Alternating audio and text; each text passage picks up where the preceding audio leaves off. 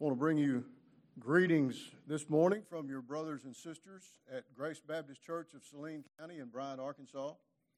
They've asked me to tell you that uh, they wish that they could be here with us this morning, but they're praying for us. They're looking forward to hearing the sermons and uh, greetings from my flock. I want to thank Lee Creek Baptist Church and Pastor Joseph for continuing to allow the Preachers of Grace Conference to go on here. What a blessing it is to my soul, and I know that it's the blessing to the souls of all who attend consistently and regularly, particularly. And I want to thank my good friend and my brother in Christ, Harold Smith, for his encouragement and his shepherding, particularly over the last six months or so in my life as a Christian, in my life as a pastor. Brother, I love you. We have grown very close in the last six months. You are a, uh, a blessing from God to me and my family and my church. And I know that I'm not saying anything other than what many of the men in this room that pastor and shepherd could say as well. But I am thankful to God for you. If you would open in God's inspired word with me to 1 Peter chapter 5. 1 Peter chapter 5. We're going to talk about what Peter talked about here about shepherding the flock of God. We have heard great sermons. I like the styles of preaching that I've heard. What a blessing it's been to my soul. I like to hear the Word of God proclaimed and expounded. I like to hear the gospel of the Lord Jesus Christ proclaimed with no apology. It's getting harder to find places to go and hear those kind of preachers.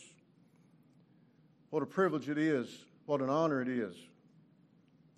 Frankly, it makes me tremble a little to get to preach to a, a room full of preachers like that.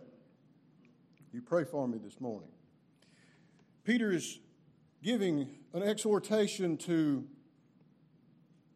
the elders, the pastors, the shepherds, to these first generation Christians that are beginning to undergo persecution. He refers to them in the opening of his letter as the exiles of the dispersion. These are believers, probably primarily Jewish in nature, that have been exiled as a part of the dispersion. They are no longer in their homes. They're, they're not where they grew up. They're not even necessarily around the people that they grew up with. Things are significantly different in their lives than they were previously. And now, on top of all of that, they're beginning to be persecuted for their faith in the Lord Jesus Christ. That's somewhere in the neighborhood of 2,000 years ago. But there are some principles that are contained herein that apply to us today, my brother pastors. One of the principles is this as though we have not been physically exiled from our land, we still live in our homes and we still have the same neighbors and we still go to church with the same folks. If you've looked around, if you've paid any attention to what's going on, you've noticed that we don't live in the same country that we grew up in. Things are different. It's all in accordance with God's good providence and His purpose in our lives, but we are that generation of shepherds and pastors that God has placed at this place, at this time, to shepherd and pastor His people. And as I studied this passage of Scripture, first, let me tell you that I was deeply convicted and then I was very blessed by God's Holy Spirit. And I pray that God's Spirit will be present this morning, that He will use these quivering lips to preach His word in a way that His Spirit will use in the lives of each one of the shepherds and pastors in this room, and also those of you that are not shepherds and pastors in this room. Draw us closer to Christ, cause us to recommit ourselves to the preaching of the Word of God and the shepherding of His people in a way that brings honor and glory and joy to our chief shepherd, Jesus Christ. Will you pray with me? Our Father, we thank you for the blessing of being able to gather this morning and worship our risen Lord Jesus, to read your word, to pray your word back to you, to sing your word, to preach your word. Spirit, we pray that you would be present among us, that you would have freedom to move in each and every heart. Lord, I pray that you would use me. I pray that you would direct my thoughts, that you would direct my words. Father, I pray that you would keep me from error. Pray that you would make this time together this morning a blessing to all under the sound of my voice by the power of your Spirit. We thank you in Jesus' name. Amen. 1 Peter chapter 5, as you're getting settled in there in your scriptures, let me make a couple of observations. The, the concept of shepherding is found throughout the scriptures, way back into the Old Testament. Just a couple of examples will suffice. Jehovah himself is seen as a shepherd to the nation Israel. Probably the most uh, well known spot that anyone would turn to to find that would be in Psalm 23, where we're told that the Lord is my shepherd. There he says, Jehovah is my shepherd, I shall not want. In Isaiah chapter 40, we read that he, Jehovah, will tend his flock like a shepherd. He will gather the lambs in his arms, he will carry them in his bosom, and gently lead those that are with young. Can you not think about the Lord Jesus when you hear that in Isaiah chapter 40? Well, if we go to the New Testament, we certainly see Christ indicated there as a shepherd. He himself said in John chapter 10, He said, I am the good shepherd. I know my own, and my own know me, just as the Father knows me, and I know the Father, and I lay down my life for the sheep. The author of the letter to the Hebrews said that this he said, Now may the God of peace, who brought again from the dead our Lord Jesus, the great shepherd, he's not just the good shepherd, you see, he's the great shepherd of the sheep, brought him forth by the blood of the eternal covenant. And then Peter, in the text that we're going to look at this morning, refers to Jesus Christ as our chief shepherd. The text that we're going to look at this morning, before I read it to you, I want to observe what you already know, but let me remind you that this text is not about the qualifications to be a shepherd. This text is not dealing with the qualifications of what it takes to be a, an elder or a pastor or a shepherd in a church. Those qualifications are, are uh, penned by Paul under the inspiration of God's Spirit, and we find them in 1 Timothy and in Titus. This text is about what God called, God equipped faithful shepherds do, how they do it, why they do it, and for whom they do it. Now, this is a relatively long introduction for me, and it's not often that I make applications in my introduction, but I'm going to do that this morning. For those of you that are here this morning that are not a pastor somewhere, there is an application of this text to you, and it is this. What Peter is exhorting these shepherds to do and how to go about it is what you have every right as a Christian and a member of a church to expect of your shepherd. What Peter is giving us as shepherds as an exhortation take it and use it this way. It is what the Lord Jesus expects, requires, demands from his pastors. Do not settle for less. The Bible tells us that shepherds and pastors are a gift from Jesus Christ to his church. We read in Ephesians chapter 4 that Jesus gave some apostles and some prophets and some evangelists and some pastors and teachers. If you've got a King James in your lap, it says pastors. Some of the newer English translations say shepherds and teachers. We use those words and those titles interchangeably. You see in the New Testament, elders, overseers, or bishops shepherds or pastors, we use these words interchangeably to talk about the pastors of our church. Most of us do anyway.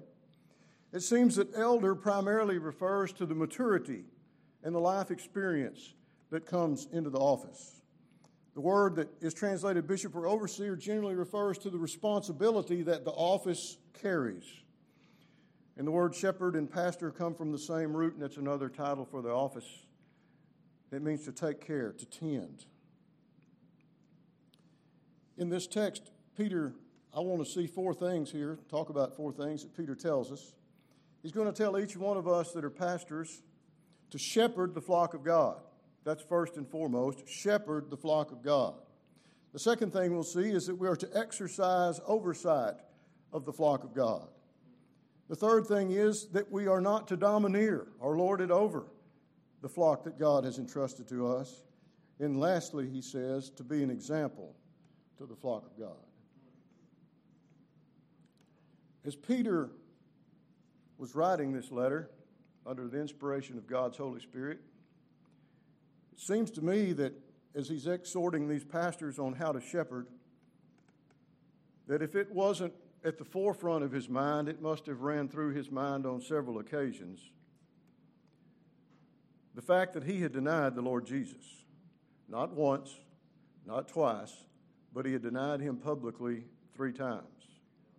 Peter had disqualified himself from being a pastor, from being a shepherd, or so it seemed.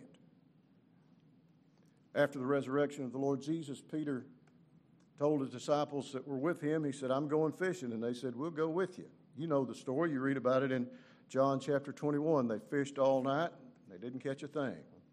I've done that. It's no fun. And I wasn't doing it for a living, I was trying to have some fun. They fished all night. Their vision was blurry. They were tired. They were wore out. They were probably out of coffee. And as it began to dawn, through the mist that undoubtedly was on top of the water, they looked and they saw a fellow over there on the shore. He had a charcoal fire going, and they might have smelled the fish and the bread. I don't know. But he told them to let their net down one more time, and when they did, they filled it.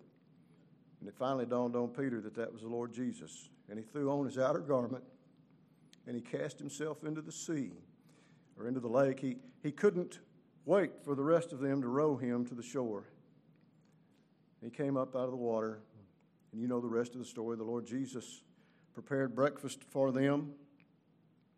And then he restored Peter to his place of ministry. So, as Peter is exhorting these elders to shepherd the flock well, these words must have rung in his ears after the denial and then the restoration when the Lord Jesus said, Peter, feed my lambs. Peter, tend my sheep. Peter, feed my sheep. But we as pastors and shepherds have a tremendous responsibility to do those things. And our responsibility is not just to the flock that the Lord has entrusted to us, but is also to the Lord Jesus himself. But the flock, those of you that are not pastors and shepherds this morning, you need to know that you have a responsibility also. You see, there's a mutual responsibility that exists between the shepherds and the sheep. There are numerous places that we can go and look at it, but one will be sufficient, and that's from Hebrews chapter 13, verse 17, where we're told there that we who are sheep are to obey your leaders and submit to them, for they are keeping watch over your souls as those who will have to give an account. Let them do this with joy and not with groaning, for that would be of no advantage to you. My brothers and sisters, pray for your pastors. Pray for your pastors. I can't emphasize that enough. We need your prayers. Let me read the text and we'll spend a few moments looking at it together. Under the inspiration of God's Spirit, Peter writes So I exhort the elders among you as a fellow elder and a witness of the sufferings of Christ, as well as a partaker in the glory that is going to be revealed. Shepherd the flock of God that is among you, exercising oversight, not under compulsion, but willingly, as God would have you, not for shameful gain but eagerly, not domineering over those in your charge, but being examples to the flock. And when the chief shepherd appears, you will receive the unfading crown of glory. This is the word of God. May he bless the reading and the preaching of his word this morning. Peter begins with the word so. So. In the light of the judgment that is coming, Peter has, has given instruction now to these Christians about how to suffer as a Christian he told them that the time for judgment has come and it's going to begin at the household of God. He said, In light of that, so I exhort you, elders, I exhort the elders among you as a fellow elder. You see, Peter is exhorting these elders that are among the exiles. Since the judgment is beginning at the household of God, the household of God needs to be in order. He's exhorting them. I want you to notice this is not a command, it's not even a demand, but he is urging them he is instructing these shepherds. He is encouraging these pastors. He is strengthening them. Those that were among those exiled Christians who were providing the oversight and the spiritual authority and the spiritual leadership and the spiritual instruction and the spiritual protection for these assemblies of believers. Surely these Believers were praying for their pastors. Surely these prayers were pastor, uh, these pastors were praying that, that God's Spirit would encourage them and give them the strength and, and the necessities of pastoring in a difficult circumstance as first generation pastors. But Peter felt the urgency and the need to exhort them, or in other words, to encourage them. He cared for those that were in his charge to some degree. I don't guess they had preaching conferences during the exile, but that exhortation that Peter gave them was pretty close. He was treating them as a group of men called, equipped, gifted by God, given the responsibility to pastor. And I want you to notice this. He said that he was doing this as a fellow elder. He did not refer to himself as an apostle here. He could have. That would have been accurate. He was an apostle. He was not just an apostle, he was recognized pretty well as the leader among all of the apostles at Jerusalem, particularly. But that's not how he chose to relate them from a position of power. He chose to relate to them as a fellow pastor. In this instance, he did not think of himself as an apostle, but he related to these church leaders as one of them. He put himself in their place. He said, I understand what that is like, and I want to encourage you. He also said that, that he was a witness of the sufferings of Christ. So he's exhorting them not only as a fellow pastor, but as a witness of the suffering of Jesus Christ, a, an eyewitness. But this word witness, it doesn't just refer to the act of what he observed, but it is referring to the act of testifying to what he has seen. He didn't just witness it, now he is giving eyewitness testimony to it. Peter's advising the recipients of this letter that he had been called by God and authorized by God to give testimony as an official witness to what he had personally observed of the suffering of the Lord Jesus in the Garden of Gethsemane, in the palace of the high priest, and probably at a distance, the crucifixion itself. Not only as a fellow elder and a witness of the sufferings of Christ, but also a partaker in the glory that is going to be revealed. Now, I can't imagine for a moment that as Peter thought about the glory that's going to be revealed, that his mind did not go back to the Mount of Transfiguration and having been present there and seen Jesus in a glorified state there on that mount. I like some of these new English translations, but you can't beat the King James Version when it refers to that as glistering white. I love that word, glistering. But it's certainly a, likely a reference backward to the Mount of Transfiguration, but it is certainly a reference to the second coming of the Lord Jesus Christ when he comes physically and visibly and gloriously for his people whom he has called to suffer here below for a little while. Peter is exhorting those pastors as a fellow elder and a witness and a partaker in that glory that will be revealed when the Lord Jesus comes again. Look with me at verse 2. Here's the exhortation. Peter says, Shepherd the flock of God. And not just the flock of God in general, but he says, Shepherd the flock of God that is among you. It's already been mentioned in the conference that, that we pastors have the primary responsibility to shepherd those that God has entrusted to us. Frankly, that's as far as our delegated authority goes. I have no authority over the sheep that God has placed you over. But I have the delegated authority for the sheep that God has entrusted to me, don't I? So we shepherd the flock of God that is among you. What does it mean to, to shepherd the flock of God? Well, among other things, it means this it means to look after them, to tend them, to do the things for the flock that God has entrusted to us that a shepherd in the first century would have done to take care of his shepherd. Uh, excuse me, he would have done to take care of the sheep entrusted to him. Now, we do that with a certain amount of authority. The Lord Jesus has delegated authority to us as pastors. It's not inherent in us, it is delegated authority. And as you look at it, it's relatively limited in the areas where we are to exercise that authority. And it seems to me as I study that in the Bible and throughout church history that the authority that Christ has given us is best used whenever possible, when it is used sparingly, and when it is used as lightly as possible in order to accomplish the desired effect. As a matter of fact, I would go so far as to say that in many instances, if not most, when pastoral authority is exercised, oftentimes it's not even recognized that pastoral authority has been exercised.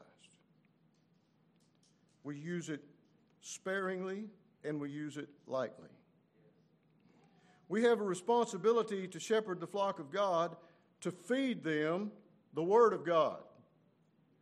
Primarily, the responsibility that we have is to feed the flock entrusted to us with the Word of God. But we don't just feed them the Word of God, we lead them in accordance with the Word of God. Brother, feed your people the Word and lead your people in accordance with the Word. As shepherds of God's people, we have the responsibility to guard His sheep that He's entrusted to us. We have the responsibility to care for the sheep that God has entrusted to us. Brother, you have the responsibility to give your attention to the sheep that God has entrusted to you. We cannot tend the sheep, nor feed the sheep, nor lead the sheep, nor guard the sheep without giving them our attention. We have the responsibility to seek them when they go astray not to sit in small groups and criticize them when they go astray, not to make fun of them when they go astray, not to wish them ill will when they go astray. We have the responsibility to put on the sandals of the gospel and track them down, to seek them wherever they go, to find them, correct them as necessary and bring them back into the fold. Now, I recognize and you realize that we don't have the capability to make that happen. We do that in complete and total dependence upon God's Holy Spirit. And in that dependence that we have on the Spirit of God, we have the responsibility to diagnose and treat the spiritual sicknesses that the sheep entrusted to us experience from time to time. We doctor their spiritual sickness with the gospel of the Lord Jesus Christ and their spiritual wounds as well. We have people that not only suffer spiritual maladies and spiritual sicknesses from time to time, but there are people probably in nearly every one of the flocks that are represented here today that have spiritual wounds.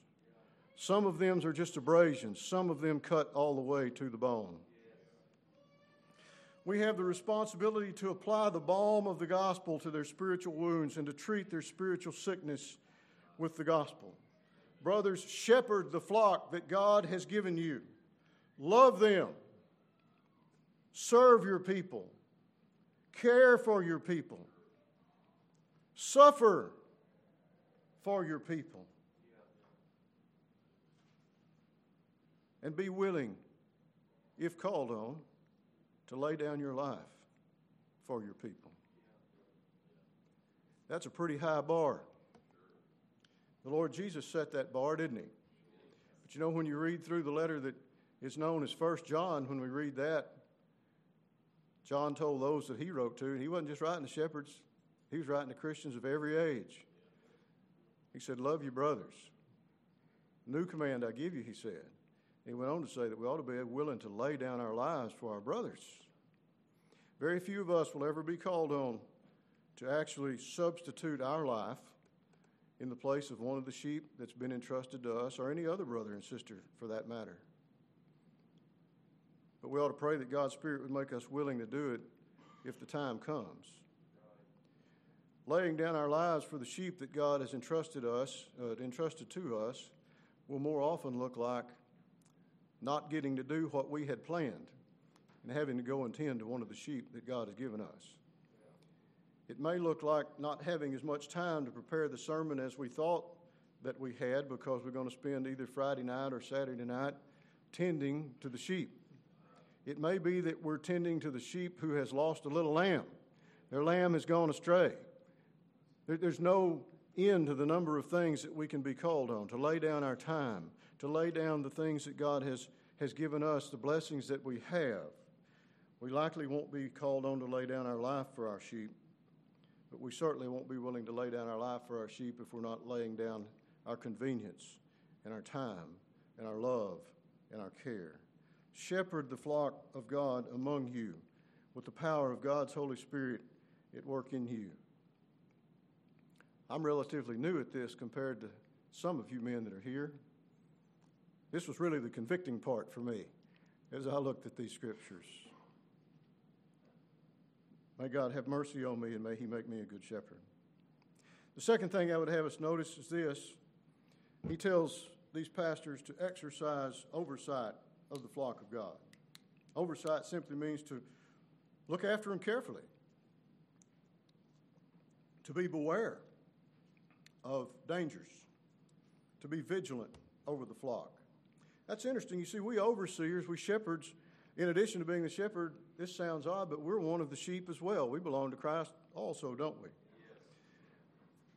The only real difference is, is that we've got some delegated authority and we have some responsibility for his sheep. We have a rod and we have a staff, at least figuratively, don't we? I'm not sure which one of those tools gets used for which. I suspect the rod is used to protect the sheep, and since the staff, I think, has a crook on it, you probably use that to retrieve the sheep when they fall in the ditch. But that is our responsibility, and it is deeper than the rest of the sheep in the flock. But we're among the sheep, and we have responsibility and authority for the sheep. To be effective, we need both of those relationships. If we're going to be the kind of shepherd that we must be, we need both of those relationships. The shepherd, he must be among the sheep in order to know his sheep and what their needs are and what they're struggling with.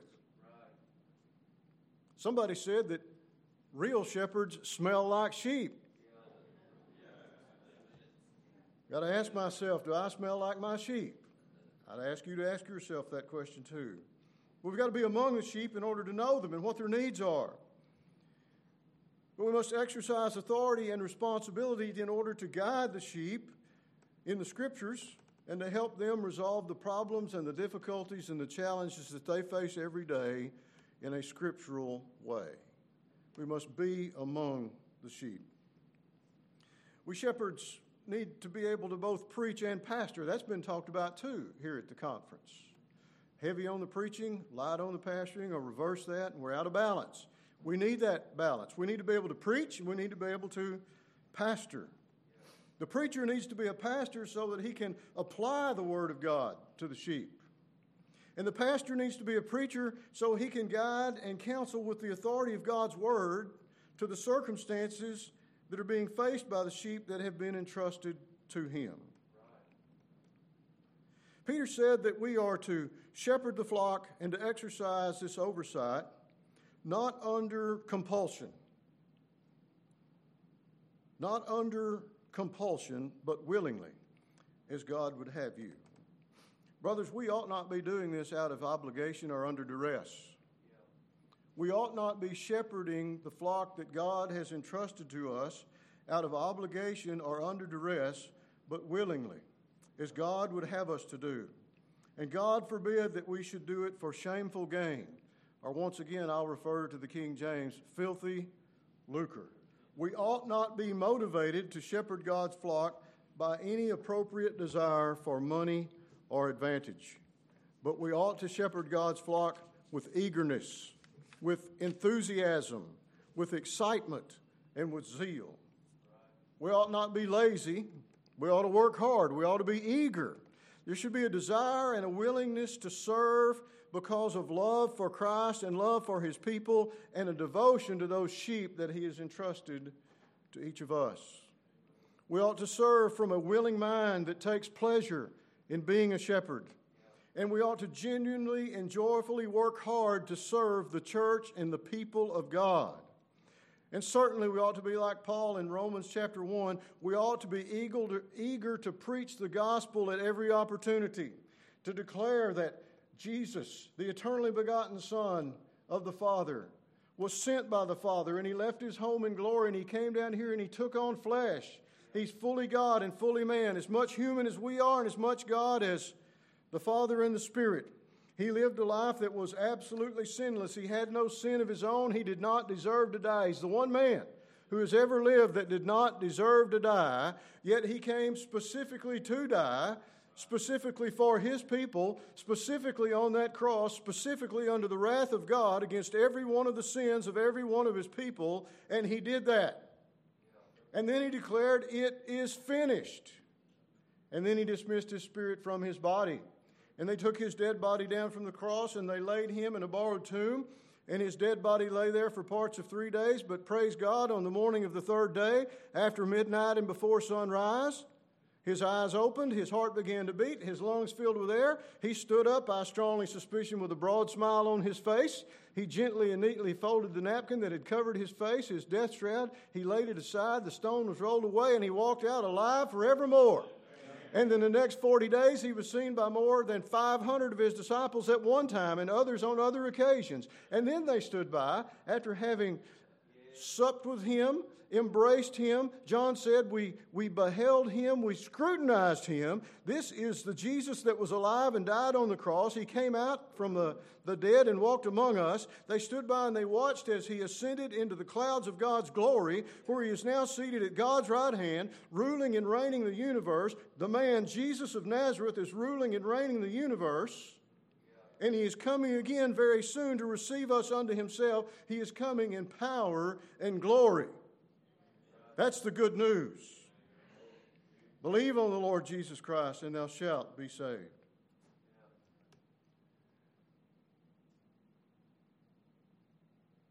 Peter will go on and tell us in verse 3 that we're not to domineer over those in our charge, but be examples to the flock. So, the third thing I'd like to point out is this that we're not to domineer the flock of God. We're not to lord it over our, our position of authority and responsibility. We're not to lord it over the flock of God those who are in our charge, those whose care and oversight has been entrusted to us, we ought not domineer. I don't know a lot about sheep, but I read that you got to lead them, you can't drive them. They don't herd up real well. I want to talk about the contrast between driving sheep and leading sheep. Shepherds lead sheep. I suppose other than shepherds. I'll just go ahead and say false shepherds try to drive sheep could be very mistaken shepherds, I suppose. They may not all be false. But I can tell you this true shepherds are not dictatorial in the way they deal with the sheep God has entrusted to them. They're not authoritarian in the way that they deal with the sheep that God has entrusted to them. They don't have an overbearing manner as they deal with the sheep that they shepherd. See, true shepherds do not exhibit an attitude of control or manipulation. They exhibit an attitude of humility and love and care and concern. We don't domineer the flock of God. True shepherds do not, harsh, uh, do not use harsh means and they do not use harsh methods intended to exert rule over the congregation that's been entrusted to them. Paul said something like that to the Corinthians in the second letter. In the first chapter, he said, Not that we lord it over your faith, but we work with you for your joy for you stand firm in your faith. I need to think about that. He said, We don't lord it over your faith, but we work with you for your joy. That has a pastoral ring to it, doesn't it? I need to work with my people for their joy. For their good, yes. For their spiritual well being, yes. But don't stop there. They're not going to have any joy unless you take care of that. We have a responsibility to feed, lead, and protect our people in order that they may experience joy in their faith and in Jesus Christ. The Lord Himself said this He said, You know that the rulers of the Gentiles lorded over them, and their great ones exercise authority over them. It shall not be so among you, but whoever would be great among you must be your servant. The Lord Jesus Himself said, I did not come to be served, I came to serve There are a lot of examples of that in his life. We certainly know better than our master, are we? He was a servant. Our servant. Praise God. Let us be servants to our people. And lastly, we should be an example to the flock of God, Peter says. We're to be leaders, not drivers. We're to be a model of what it means to be a Christian man to our people. We're to set the pattern of what it looks like to be a good husband, to be a good dad, to be a good Christian. Not to do what I say, but to do what I do pattern. We're to be a living illustration to our people of what it means to follow Christ on the good days, on the not so good days, and on the real bad weeks. We're to guide the sheep. We're to set the standard among the flock. Now, brothers, I just want to tell you that I know, because I know you know, but I want you to know that I know that I can't do this apart from God's Holy Spirit. I can't do this unless I humble myself under the mighty hand of God. It's amazing to me how much humility is required in being a pastor of God's sheep, but we're to be that example to God's people. On our best days, we should be able to tell them to imitate us because we're imitating Christ, because we're following hard after Jesus. Listen to what Paul wrote to the Philippians in chapter 3. He said, Brothers, join in imitating me. Imitate me. Now, Paul didn't want them to be just like him, he wanted to be just like Jesus. That's who he was imitating. He was setting the standard. He was being a model and a pattern and an illustration for them. He said, Join in imitating me and keep your eyes on those who walk according to the example that you have in us. We have the responsibility to set the example. May God give us grace to do that. He even wrote to young Timothy and he told him this. He said, But set the believers an example, Timothy, in speech. Watch what you say, Pastor, and how you say it. Set them an example in speech and in conduct, and in love, and in faith, and in purity. It's a high bar. None of us are worthy of the office. None of us are capable of discharging these things apart from the enablement and the filling of God's Holy Spirit. There's suffering, there's sacrifice. Oh, but look at verse 4. When the chief shepherd appears, you will see receive the unfading crown of glory. I'm not exactly sure what the unfading crown of glory looks like, but there's one up there for every one of us that are true and faithful shepherds for the Lord Jesus Christ. You certainly know that the chief shepherd that he refers to here is Jesus. And I can't help but point out again to you that he says when the chief shepherd appears, not if the chief shepherd appears. Christ is coming again, and this may be the day. What is it that we want to hear? What we, what we long to hear from the lips of our Master is this Well done, good and faithful servant. You've been faithful over a little, I will set you over much. Enter into the joy of your master. Oh, I long to hear those words, don't you? Sometimes I have to remind myself, sometimes someone else has to remind me that he says, Well done, good and faithful servant. Praise God, he didn't say, Well done, good and fruitful servant. There's some that have labored a long time, maybe in one place, maybe in other places. Somebody mentioned Jeremiah earlier this week. Preached the same gospel as a man that God has used to harvest a lot of souls. Maybe you're in a difficult field, maybe you're in a difficult place. God's not judging us based on the fruit we produce, He's judging us based on our faithfulness to the duties and the responsibilities that He has given us. We pray for fruit, but we recognize only God's Spirit can bear that. Somebody's got to plant the seed. And you know, over the course of the ministry that God has entrusted to me, many years, much of which was evangelism, there have been very few instances where I've actually been present when a conversion took place. But when it did, it seemed like in every one of those instances, when I asked them to tell me what is happening in their life, they were middle aged to older men at a mission that I preached at regularly, and they all had something to say like this When I was a boy, my mother or my grandmother, sometimes it was my aunt, took me to church every Sunday. And it was an old guy that stood up there and he preached the same thing every Sunday, and I never got it until tonight. Until tonight. And I'm sure that that old guy that preached that gospel's already gone home to glory. And I think to myself, I preached that same gospel a lot of nights and I've seen nothing. Nothing. But I'm planting seeds. And I pray that there'll be some young man along the way, maybe some not so young man along the way, get to be there when God determines it's time to bring that child home. We'll receive an unfading crown of glory. In Revelation chapter 4, the book of Revelation, chapter 4, we read the four and twenty elders fell down before him who is seated on the throne, and they worship him who lives forever and ever. They cast their crowns before the throne, saying, Worthy are you, our Lord and God, to receive glory and honor and power, for you created all things, and by your will they existed and were created. I'll conclude with this.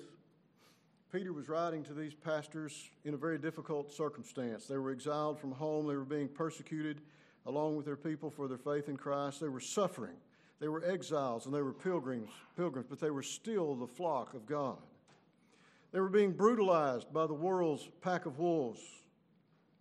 But God's people in every age, ours included, are God's heritage, and they must be cared for lovingly and responsibly by their shepherds. God's people ought to be treated with love humility, compassion, kindness, tenderness, gentleness, empathy, affection, and respect by those that shepherd them. Men who are forced to do the work of a shepherd because of need or obligation, and men who are attracted to it because of the reward of income or profit, they cannot serve the flock of Christ as they should because their motivation is wrong. Brothers, Peter does not promise us popularity or proceeds for our services that we render. But he does promise to us an unfading crown of glory that as we serve God's people as we ought and from the proper motivation, that we will one day hear our Lord Jesus say, Well done, good and faithful servant. May we discharge our duty among those that God has entrusted to us in the best manner that we can and be a constant example to them of all that is good. And I'll leave you with this. The Lord Jesus is the chief shepherd of the entire flock of God across all of the ages. Christ bought them with his blood. He rules them in his sovereignty. He defends them in his providence, and he preserves them forever in accordance with his purpose. Jesus Christ is the chief shepherd, and all of us who pastor and preach in his name are ultimately accountable and answerable to him. Upon his glorious return and judgment, Christ Jesus will summon every one of his shepherds into account. He will judge each of us to determine whether or not we have faithfully discharged our God given duties. Those shepherds, judged by Christ the Lord to have faithfully fulfilled the solemn and earnest duties appointed to us, will receive from our chief shepherd an unfading crown of everlasting glory to lay at his feet for his eternal glory. May Christ bless his churches with gifted and dedicated pastors. Christians everywhere, pray for your pastors. And with the psalmist, I would say, Not to us, O Lord, not to us, but unto your name give glory, for the sake of your steadfast love and faithfulness. All glory be to Christ. Will you pray with me? Our Father, we are amazed at your grace that has called us out of the darkness of sin, regenerated us, and translated us into the kingdom of your dear Son, Jesus Christ our Lord. Oh, how marvelous your grace is, Father, in saving us. Father, for those of us who you have called to pastor and shepherd, Lord, it's even more mind boggling that you take men that have no more natural capabilities than we. They're beset on every side with flesh, indwelling sin, the difficulties of living in this fallen world, and with Satan as our adversary. Entrust to us the care of your people. God, help us be the shepherds that we ought to be for the glory of Christ and the good of his people, I pray. Amen.